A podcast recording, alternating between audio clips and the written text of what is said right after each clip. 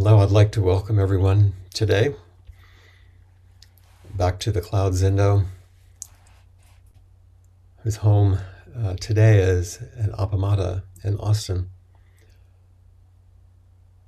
and whose reach, like our practice, extends uh, throughout the world. Uh, from my uh, little little room here on the hillside in Molokai, it's it's wonderful to be with you. Let's sit together for a few minutes. After which, um, please chant with me, with your voice, the, the verse of the robe.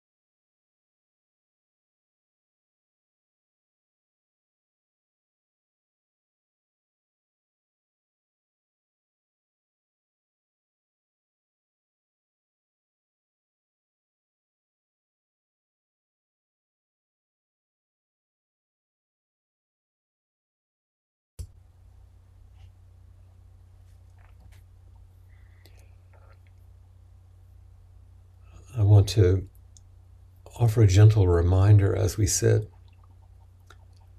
that these five or so minutes in the beginning are not uh, waiting.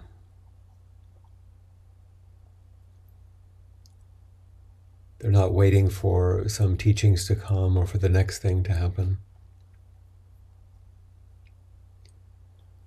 Is the full and complete and wholehearted embodied expression of our practice sitting. Silent, upright, sitting in steadiness. And whatever is moving in our heart or our minds, whatever aches and pains or joys or fears we have in our body we sit without reactivity.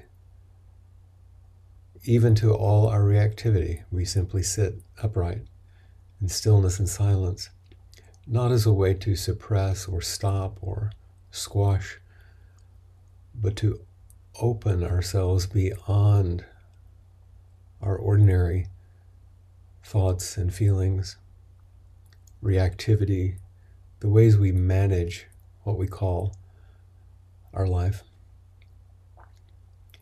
And instead, be steadfast and allow life to meet us in a kind of intimacy, which is very different than our ordinary active lives. So, this isn't a period of waiting, it's a necessary practice And I deeply appreciate all of you who come and sit in the beginning, either before we ring the bell and then after we ring the bell to begin formally. Because you're offering yourselves to the shared and sometimes invisible intimacy of this entire group. Just like one might do if in another tradition you offered your prayers for someone it, it is, it's very similar. They may not know it, they may not see you, but your wholehearted presence and offering is a gift. So our zazen is not waiting for something to happen. It's resting in the center of everything happening.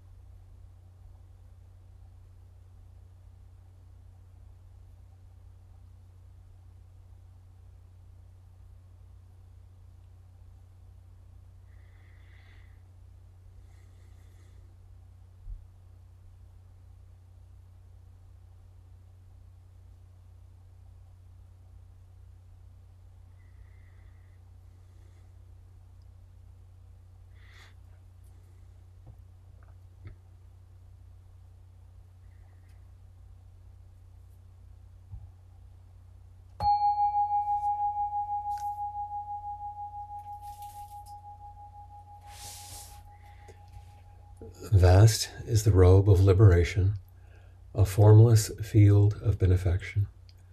Wearing the universal teaching, I realize the one true nature, thus harmonizing all being. Vast is the robe of liberation, a formless field of benefaction. Wearing the universal teaching, I realize the one true nature, thus harmonizing all being. Vast is the robe of liberation, a formless field of benefaction. Wearing the universal teaching, I realize the one true nature, thus harmonizing all being.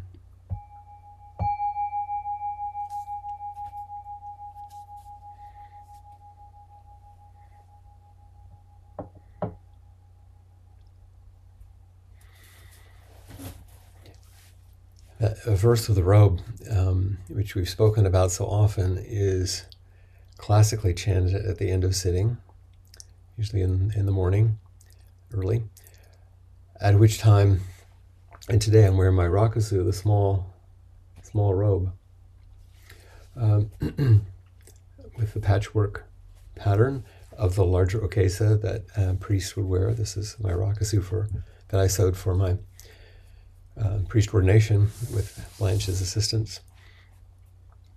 And we chant, um, Vast is this robe in which we're held, which is a this field of benefaction.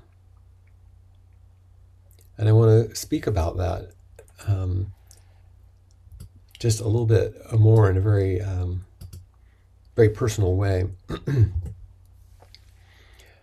and talk about a word that we use in Zen quite a bit, which is intimacy. When I was sewing my robes, I would spend a good bit of time with, Blanche in the sewing room, and it was uh, a, a, lovely thing. It was one of her great Dharma teachings. And we would go into the sewing room and uh, plug in the iron so we would be ready for us. And we would light the altar, a candle, and offer incense and do our bows, and then we begin to sew. Her teacher in Japan, uh, Joshin san, would talk about the Okesa as being the whole body of the Buddha. And so this is what we were, we were working on. And here's a story that she told me. It's an, it's an old classical story. One day.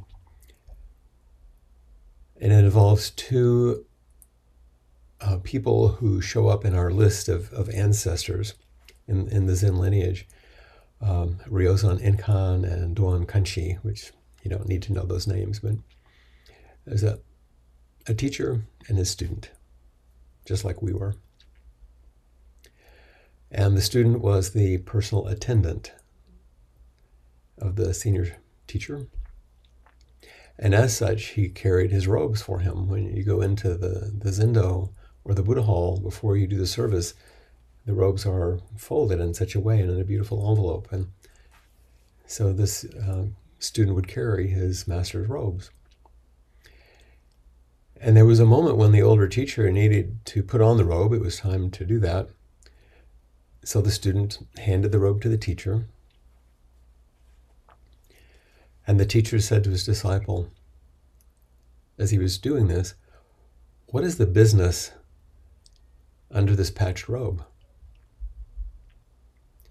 You know, he's asking him, What, what is this form? Uh, why put on this thing? Who are we actually? What are we doing? What is the business under this patched robe? Uh, the student, as you might expect, didn't have any answer. He was sort of stopped. And the teacher said, To wear this robe and not understand the great matter is the greatest suffering. Why don't you ask me? You know, to wear this and not understand what you're up to. So why don't you ask me? So the student asked the teacher, What is this business under the patched robe? And the teacher said, Intimacy. Intimacy. And it was at that moment that, in many, like in many of these stories, that the student came to his first realization or kind of broke through the barriers of his more constrained consciousness and began to wake up a bit. And so he bowed to his teacher in gratitude, tears flowing from his eyes. And the teacher asked, What is it that you've understood?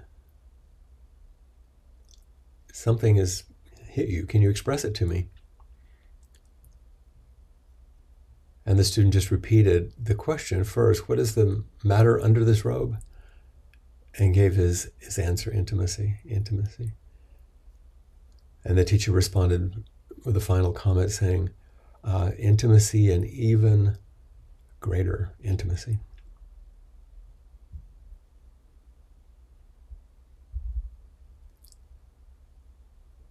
Intimacy, even greater intimacy. So, what is this intimacy? We, you know, we think about it in, in regular human terms, and um, like friendships or even the intimacy of uh, loving relationships, but that's not exactly what is being talked about here in our practice. And why is it so important? What is the business under the patch robe? Whether you wear one of these or not, that's just a symbol of having taken vows. You're still immersed in the vast robe of liberation, this formless field of benefaction in which we're held what is the business under this patched robe? Here, here's here's a more um, maybe intimate way of saying it to you. What is this business sitting in front of the computer screen? What is the meaning and purpose of our sitting? What's the what's this business of chanting, study, and this whole thing of inquiry as we meet like this? What is this? So, bringing this question out of the early days of, of Zen lore and these ancestor stories, which were always beautiful,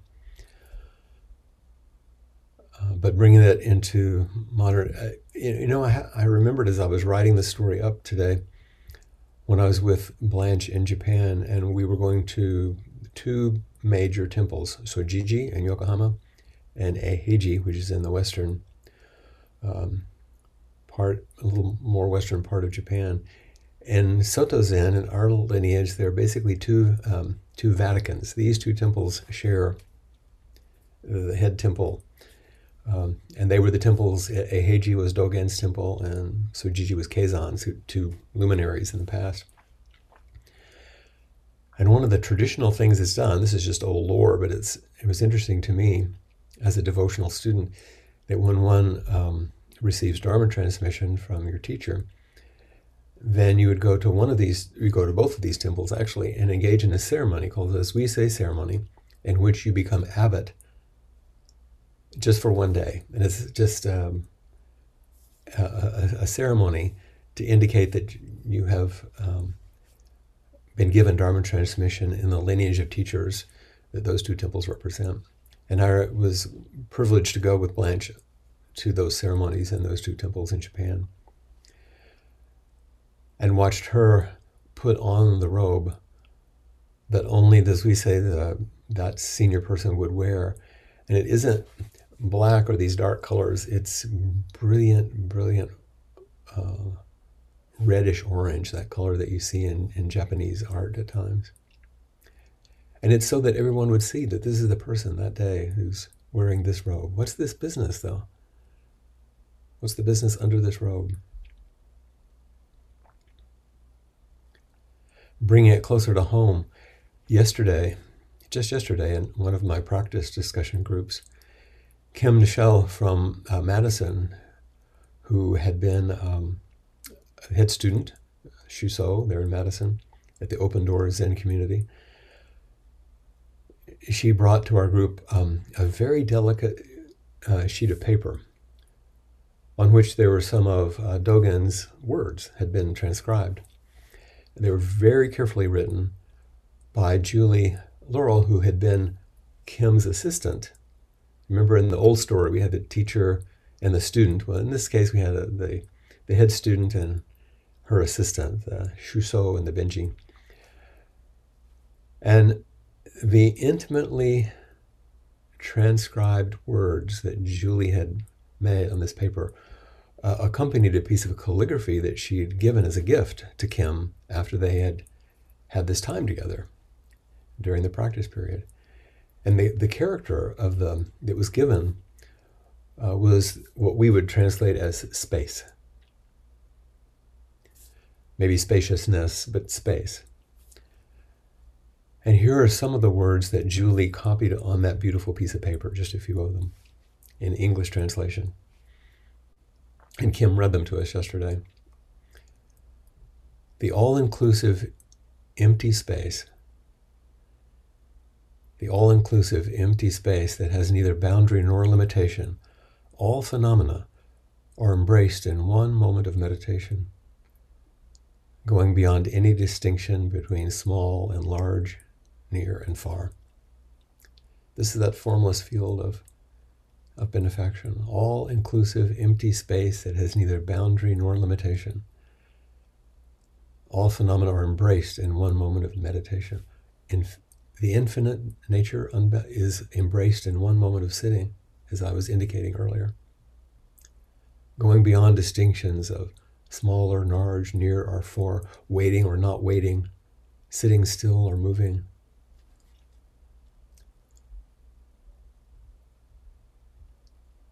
And there was something so intimate and precious about the handwriting that Kim kept emphasizing the delicate nature of the paper on which it was written and the very personal script, much more than the content, which I just read, which was important and inspiring. But really, it was the the gift of the paper that you could hold in your hands, the script that you could see, the intimacy of the, the person had offered her. This is the kind of intimacy that we're, we're talking about. Intimacy, even greater intimacy with your, with your life, with each moment, with each breath. In um, a very innovative novel, which maybe some of you have read, um, by Ruth Ozeki, um, the title is A Tale for the Time Being a tale for the time being.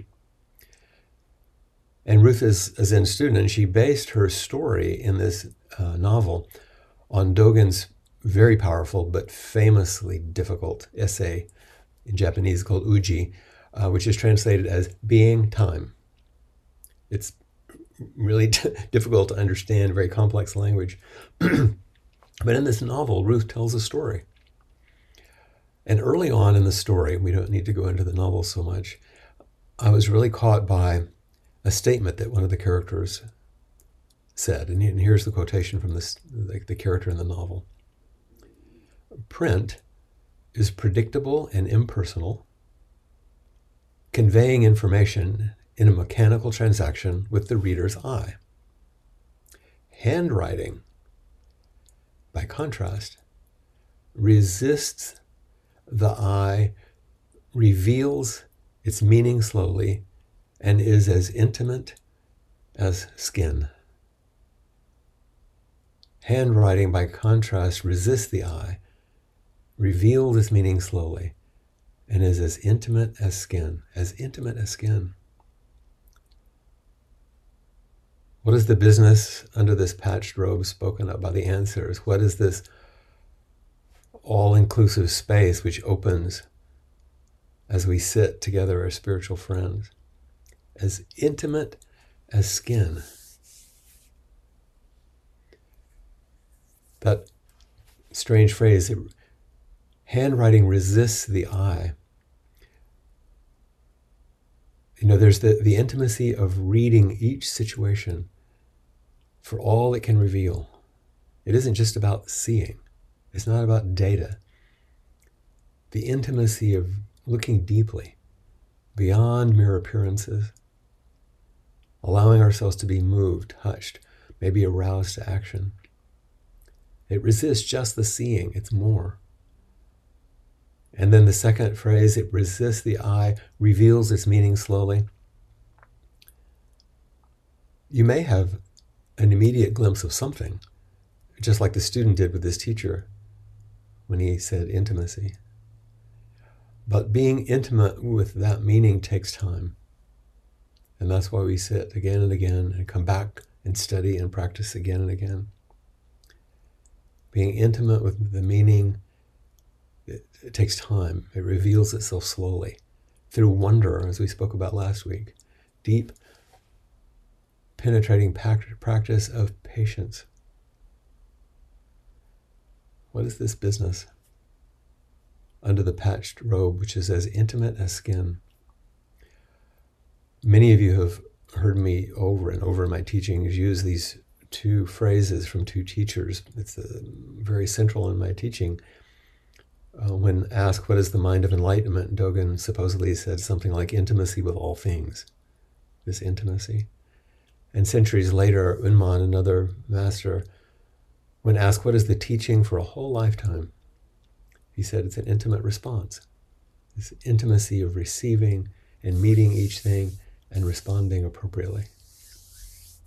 So I'm going to say just a couple of things about these to c- continue to, to, to delve into this question of intimacy, even greater intimacy. I was curious about those quotes because I use them in teaching a lot. And so I reached out to my friend uh, Peter Levitt, who's a wonderful translator. Some of you may have read some of his works. Um, he translated with Kaz Tanahashi um, The Essential Dogen. He's a wonderful, wonderful man. And I asked if he knew of the statement that we all use intimacy, intimacy with all things. And he and Kaz both said, you know, I don't think it actually exists, maybe. But in an email, this is what Peter wrote to me. He said, I have to say, having been steeped in Dogen so long, that even if he didn't say it, he did. He says it in every phrase and gesture. What else is there in this intimate practice of intimacy? He says it in every phrase and gesture. And this is our task. And Peter quoted several things from uh, Dogen's translation that he's, he's done. Intimacy renews intimacy. Intimacy embraces intimacy. Intimacy surrounds you. Make an intimate study in your practice. On and on. And then Peter says in his email, Give me a break. All things are intimate with all things. You see what I mean, Flint? Even if he didn't say it, he did. In every phrase and every gesture. Is this true in your practice? Is it as intimate as skin? Your practice is intimate as skin. What else is there in this intimate practice of intimacy? Peter asked. You know, there is no other way. Dogen says intimacy renews intimacy. This nourishing connection is life giving. Intimacy embraces intimacy. A, a holding without two. only a Buddha and a Buddha. Dogen's quote, intimacy surrounds you. It's like the air we breathe, like fish in water. You don't even notice it's as intimate as skin. Dogen does say in one of his essays the principle of intimacy is a principle of closeness. It means there's no gap. It embraces Buddha and ancestor. It embraces you. It embraces me. It embraces our practice. It embraces those of our generation. It embraces our meritorious deeds. It embraces what is most intimate because intimacy resides all around you. Everything relies on intimacy. Everything relies on intimacy. Each thing, or even half thing, relies on intimacy.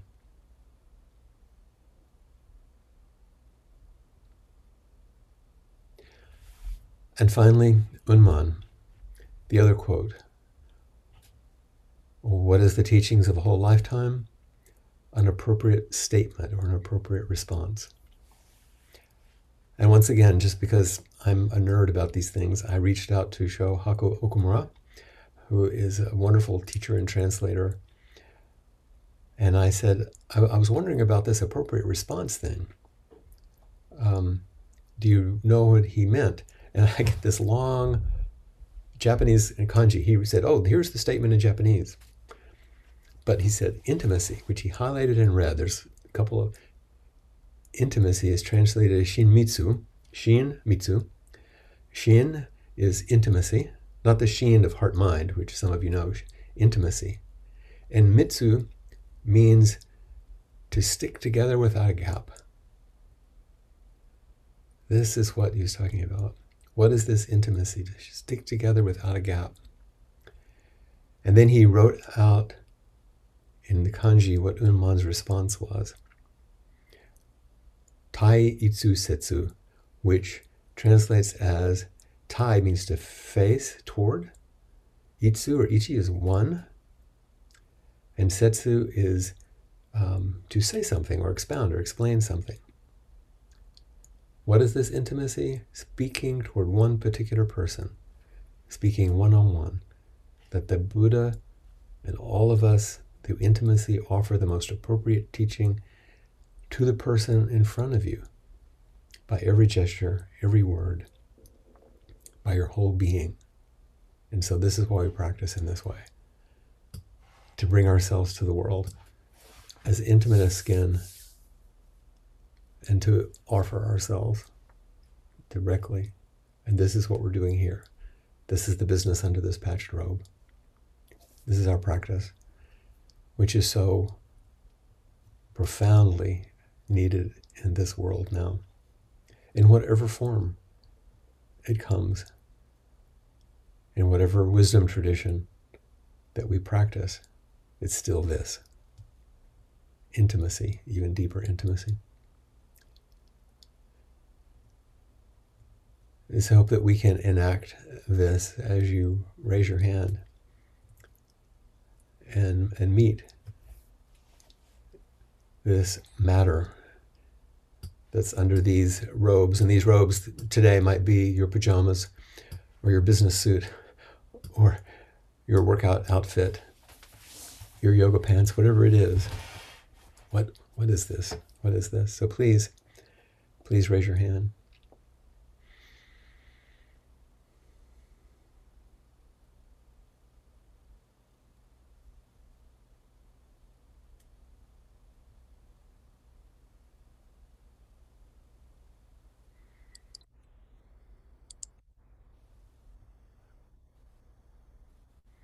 Hello. Oh, I just had to tell you thank you so much for that because um, what it is is what you're describing is my art practice. You know, ah. just the mark making. You know, when an artist who is based in, you know, the teachings makes a mark, it's that expression of intimacy.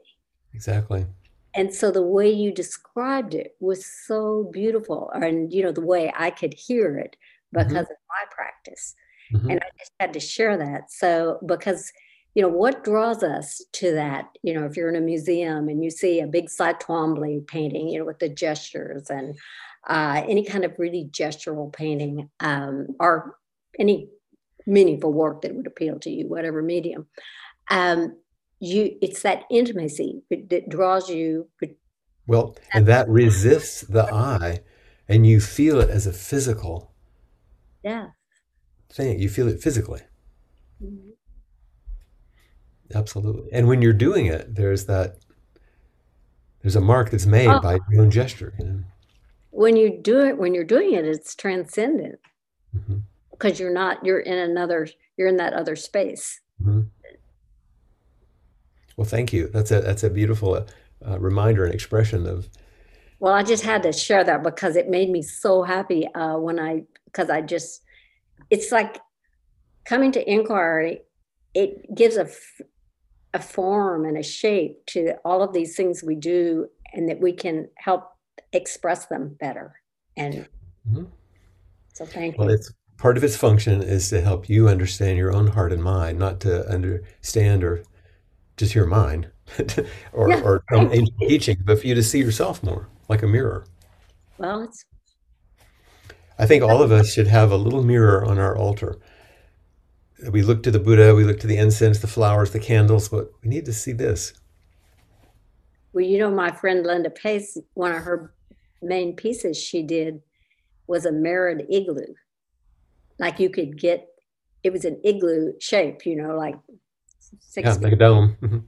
yeah, and then you could crawl in, and it was all mirrors inside. Wow. Amazing. Thank you so much. Thank you.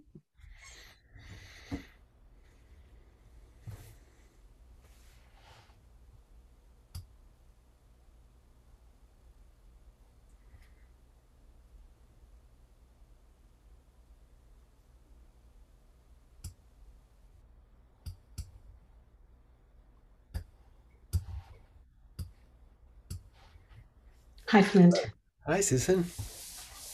I um, wanted to um, thank you for that quote about handwriting because in the past uh, few weeks, I've been reading through a packet of 100 letters written to me by my mother that I hmm. discovered mm. as I was throwing things out. And I'm amazed I didn't throw those out, but they're from 35, 40 years ago. And I was so moved with an intimacy that I never felt with her or dared to feel with her, or mm. maybe dared feel with me when she was alive. Mm-hmm.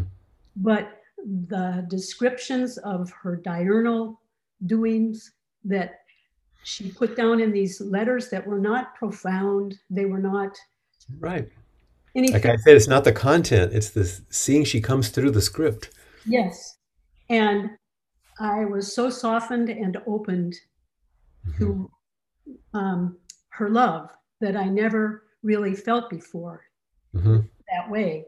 And maybe it was just the weight, the sheer weight of reading through years of these letters, but um, it it has been a miraculous experience and I don't know what to what will become of letters. Mm-hmm. Um, but for me, um, the the nearness of the writing and the mystery of the writing was wonderful. So thank you for explaining it to me. Well, it's it's just reflecting something that uh, seems so potent to me and beyond the ordinary way of thinking or meeting but it's what our practice offers us. And so you could read those letters and feel them and hold them in your hand and see them in a way that took you beyond and to the heart of something that you may not have ever, ever gone. It was an invitation that you could now accept to a place you couldn't have gone before. Right. And if i had been so bold to say anything like that to her, she would have cut and run really fast. So this has been a, a, a beautiful experience, as I say. Thank you for um, making it open to me even more. Well, thank you for sharing that because when you share that, then that brings an intimacy to us too. So Yeah. thank you very much. Thank you. hmm I'll say as we're doing this transition just to the next person, uh, one of the beautiful gifts that I was given by my mother uh, are things that she has uh, crocheted or knitted for me, like a blanket or or something. And, and come on forward, Lisa. I'll just keep telling my story. Uh, hi. Hi can you can you hear me? Uh, you know, I, I can, but my volume changed. Okay, I just want to make sure. I know you have trouble with hearing, so I want to make sure you could hear. not with my Bluetooth. I wear my little Bluetooth and stream through my hearing aid. Uh, thank you for asking. Oh, so something. Oh, can you hear me? Yes, I was just going to uh, let me finish one thing I was going to say.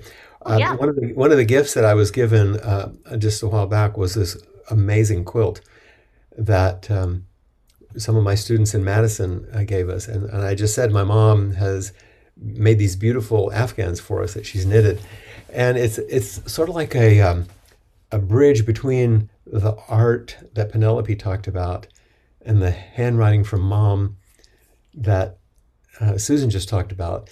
Because when I wrap up in them, I, I it's the it's the embrace of my mother or the embrace of my friend who gave me the quilt, and uh, it you can feel it. You know, it's just beautiful. So anyway, I just wanted to say that. So, um, some things came up for me that I'm surprised have to do with intimacy. And it has to do with kind of what I would call numerous numerous experiences that I've had hmm in my lifetime um, that are just mysterious hmm beyond words. I remember when I was younger how I felt in Buddhist temples in Taiwan, even though it had nothing, you know, it's just a, something I felt. Uh, the feeling I had in Korea when I saw a monk striding out of a temple with a gong, um, the way I felt in a hillside chapel in Hawaii. And going into Father Damien's church, the most remote one uh, in Kalaupapa, um, so I feel like the words that describe that, that I couldn't describe that, describe it's being like wrapped in skin. It's being like wrapped in something. And I think I long to explain it or transmit that experience, but I can't transmit it. And I don't know if others have those same experiences when they go into certain spaces, but they aren't easily talked about. Sure, I think I I'm fortunate because in the role that I have with people, people tell me these things. So I have uh, experiences as like you're talking about, which are a little difficult to describe sometimes. Uh, but when you point to them, it's like Peter Levitt in that quotation in his email saying, you know, it was every word, every gesture, every part of his being, it was expressed. Uh, and it comes forward in you. It's called forward, just like Penelope said, through art or uh, the handwriting that of, of uh, Susan's mother. These things get called forward. I remember one time, one of them most, um, I was reduced to tears, and I was happy. I was sitting in the the lobby bar of the Four Seasons Hotel in Manhattan during a conference, and I'm sitting there having a cocktail in my suit, and down below I see a group of uh, Tibetan nuns walk in in their robes somehow to check into this hotel. And I was so riveted, I had to go down and just stand next to them for no reason. I just left everything. And what is that call? What is that thing that brings us there? But you also you also have um, and you need, you don't have to tell it, but you also have a profound experience. You know, when you were so ill and your brother was there. Do you remember? Oh, yes. Yes. That that makes it very personal. Yes. When you were actually not fully conscious, but yet your whole being turned towards his presence, recovering Yeah. from what could have been a fatal situation. Yes, when I didn't, I was in a coma, I think. And I didn't know whether I was dead or alive. I didn't know whether I was supposed to live or die. And on one side was darkness, on the other side was red. I mean, it sounds like a hallucination. Maybe it was. But later, but I turned towards the thread, the red thread of life. And later I learned my brother was sitting next to my bedside holding my hand. Unknown, unbeknown to me at the time. Yeah, No, beyond no words. gap. This is the no gap. This is the intimacy. no gap. It's Oh, yes. Actually, in in um, in Zen, we call it the blood vein, literally, of transmission. That red that you turn toward. So all of those experiences that I'm describing, um, that I still have periodically, it's like, oh, that nails it. No doubt. No gap. It's a total feeling of one. I'm there. There is That's no why gap. you go like this. mm, No gap. mm, Skin to skin. mm. Thank you, Lisa. Wow. Thank you, Clint. hmm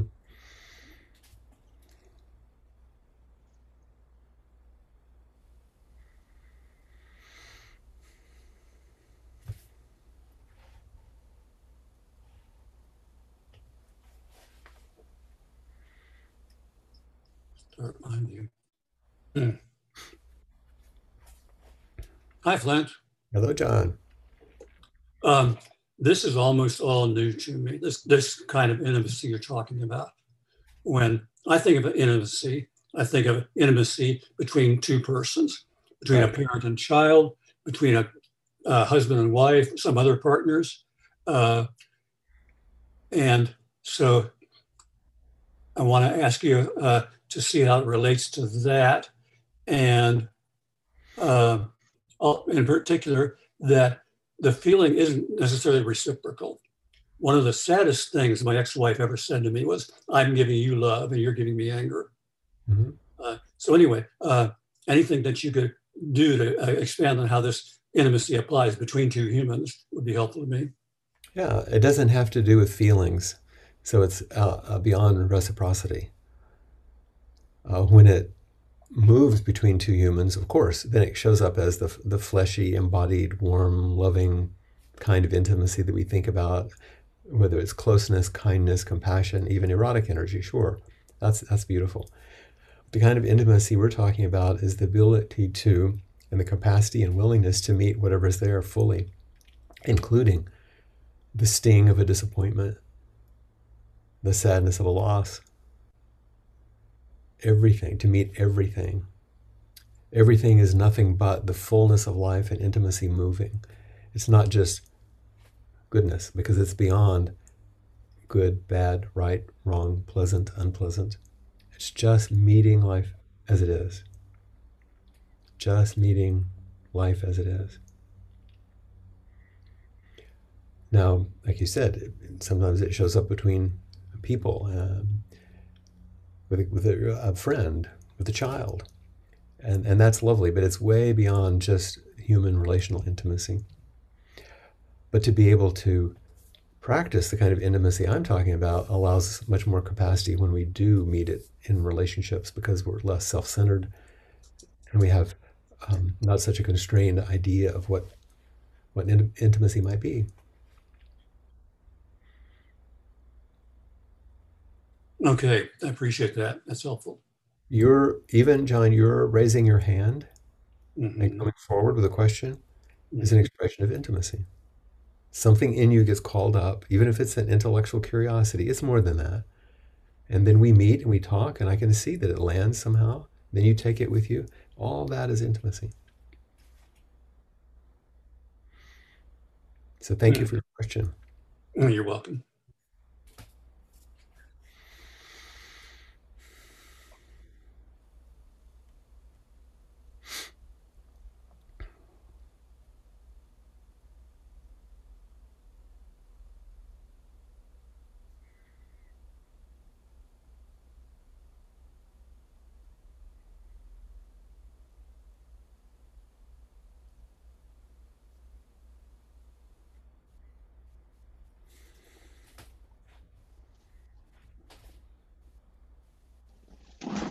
In. Ah. You come to us in the evening in the north of England, huh? Yeah, yeah. Yeah, I just um, wanted to be here. A moment of intimacy. Yeah. Mm. Mm.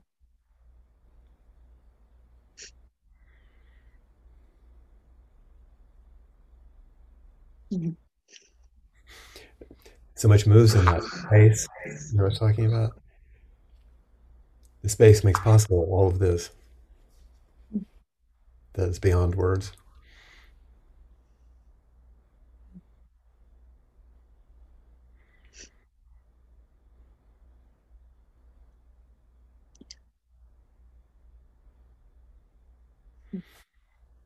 What's moving here?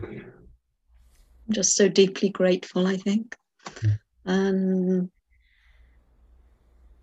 and uh,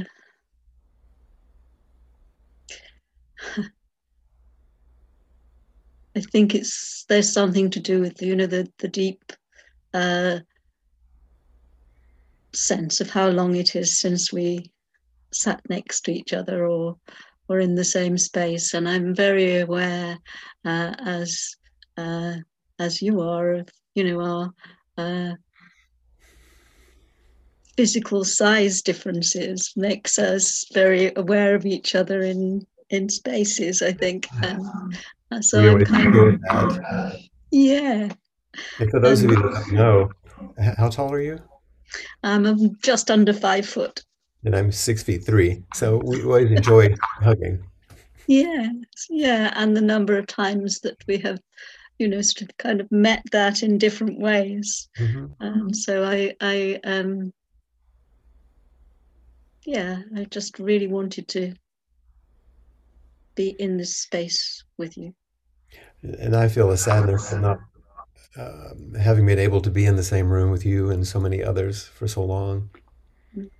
so i appreciate your your um, coming forward so we can meet in the way that's possible mm. And it's how long have you been practicing with our group? Um, well, I began with uh, with nothing missing, which was 2012, I think. We we began, uh, although you and I had met previously through Hakomi. Yeah, more than ten years. More than ten years. Yes. Mm-hmm. it is a beautiful gift. Yes, you are. and you. and I, um, with anticipation of the time we can see each other again. Mm. And I would like to sort of also say, you know, that one of the things that uh, that I really touched by and really feel uh, uh, is the you know the, the, the people come forward and offer themselves and it's such a great offering it's a real mm-hmm. mm-hmm. absolutely thank you for for doing that as well and i want to say publicly thank you for all that you do along with jan and helping with the precepts program another gift. yes, you're, you're a great leader, so thank you. Thank you.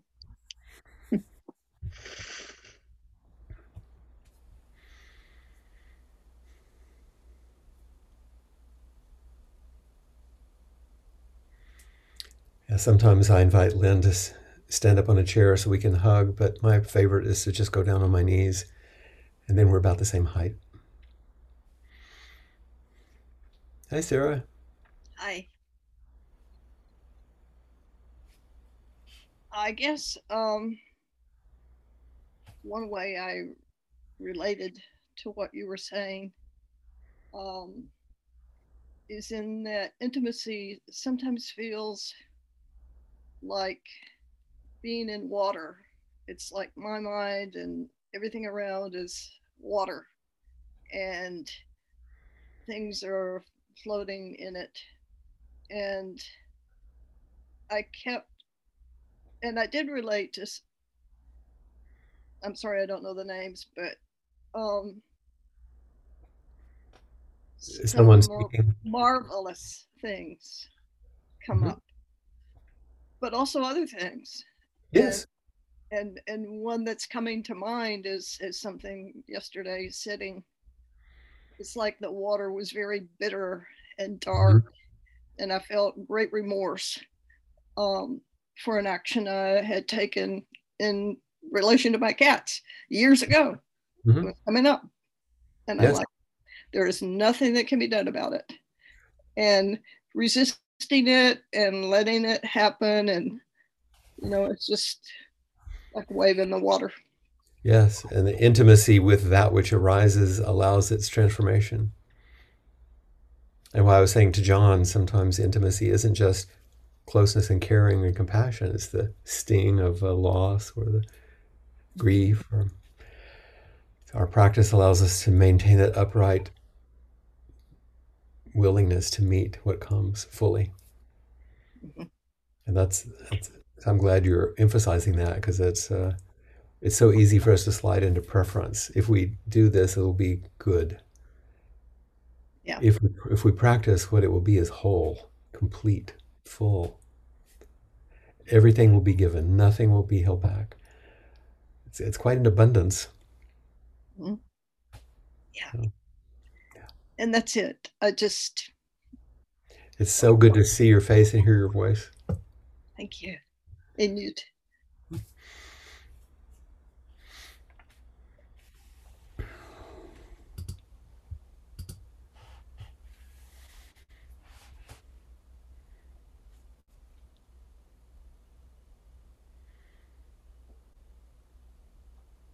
Hi, Darcy. Oh, you're muted. Make sure we can hear you. Got it. There, there we go. Got it. So um, what was coming up for me, uh, Lynn, I think, just it was very touching. Her just sitting and being. Um, so what was coming up for me is a question about intimacy and uh, transparency and vulnerability um, so I, I was sitting with the Sangha after um, Zazen the other morning, and I felt um, I'm working with uh, opening, and part of it is something that I haven't really been choosing, but it's just been a, a rawness that's been with me because of everything. And I, I was sitting there and um, feeling everyone, but unable to speak, you know? And sometimes I'm not able to speak because um, I hold back and I have difficulty allowing myself to be vulnerable. And sometimes I'm so vulnerable I can't speak and um, and uh, so one thing that you yeah, do it was coming up for me How, does transparency help intimacy and in, what is the relationship there? Yeah. Uh, I'm not not sure that they're lined up exactly. I'm getting a little echo. I'm not sure why, but anyway. Um, one thing that you do reliably is you keep showing up, whether you speak up or not. You show up. And it's through your presence and through your your joy or your sorrow, through your silence or your speaking, your presence is what demonstrates your commitment to practice and the commitment to the intimacy that's being shared. Sometimes we open to a kind of a transparency because it's required or we can't help it. Other times we might be a little bit more opaque, but we can be intimate with the with the hiding and the opaqueness. We can be intimate with the transparency. Um, it, it doesn't go one way, it's not one form. But being intimate with everything, even the hiding, even the fear, even the muteness, be intimate with muteness, but, but show up wholeheartedly. And if you can't show up wholeheartedly, if you're on like half-hearted, then be 100% wholeheartedly half-hearted. You know, be intimate with that.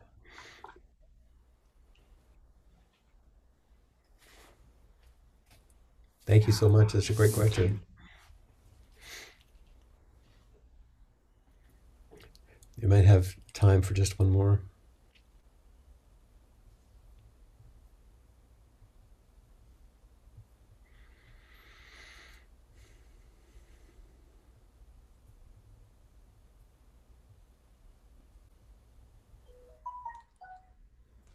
Oh, Efrat. Hi. Wow, that was a surprise. I was already had given made it. up. You made it. I know, I know. Right here at the end, the threshold. So it goes, yes. So I was just I was noting today when you when you spoke during the sit about this ability to just be in the center of things. And then you spoke about intimacy and I really could sense in my body how that being in the center of things in the stopping is what builds the intimacy. Because being intimate with a familiar is one thing, but I am going through the most unfamiliar process that I could ever imagine of dismantling kind of my my life work and and going through so many um, parts of it that are quite literal like auction and media and and really um, i was really missing some intimacy there because it is so unfamiliar and it is in this flow all on its own that I'm trying to stay with. And then in that moment of sitting, short as, as it was, I really sank into being intimate with what it is I'm going through, Oh. which is so important. I mean, now it feels like my life. Um, and not, not in the possessive or the self centered dream, but it is the life I'm actually living and I'm available for it rather than just performing my you know my functions to the best of my ability and it is so important because it is such an important process i shouldn't miss it and so i saw how in a small moment i got this entire um i, I kind of lost that distance you know i Mhm. i felt the threshold i, I really felt where i Mhm. was which is really on the threshold of my life and, Yeah, and and, a wonderful and wonderful that teaching about each moment of zazen is wholeness of practice. yeah It's the fullness of life if we let ourselves come to the center, which is precisely what you said and, and experienced. Yeah, and especially with the unfamiliar, the, you Mhm. know, like I said, loving the ones you love already, it's easy. Yeah. Um, intimacy with that which is almost feels unfamiliar, but almost um, not stacked against you, but not friendly, you know, not about you, not reaching out, not offering much, but rather saying, come on, come on. Um, Here yeah, that was really profound. And I just wanted to I'm so glad you had a chance to speak about it because it's touching to me to hear your reflection since I know what you're going through. And I sent my little video in, by the way. So, Wow, you will be the first. I believe. Thank you so much. Yes. Uh, Efrat in the dismantling of threshold is putting together, uh, co-creating something in the process. So some of us are participating in that. Yes. Thank, Thank you. Clint. Mhm. Bless you. Yes. Thank you so much. We're going to engage here at the end with our four practice principle verses. Uh, and remember, what's this? What's the business under this chanting? What, what, what? Let it be intimate. Use your voice. Feel your body as intimate as skin, as as we chant. Caught in the self-centered dream, only suffering. Holding to self-centered thoughts, exactly the dream. Each moment, life as it is, the only teacher, being just this moment, compassion's way. Caught in the self centered dream, only suffering, holding to self centered thoughts, exactly the dream. Each moment, life as it is, the only teacher, being just this moment, compassion's way. Caught in the self centered dream, only suffering, holding to self centered thoughts, exactly the dream. Each moment, life as it is, the only teacher, being just this moment, compassion's way.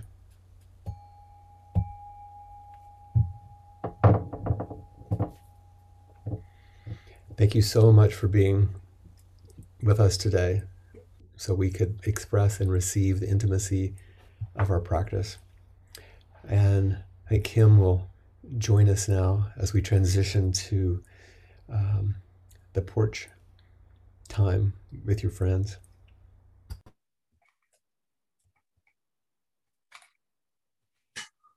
Appamada's programs and facilities are supported through your generosity. Your support makes a huge difference. There's a link for contributions on the website at appamada.org slash contribute. Also, I wanted to announce that if you go to the Appamada calendar, you can join the after inquiry meeting that takes place virtually on the virtual porch.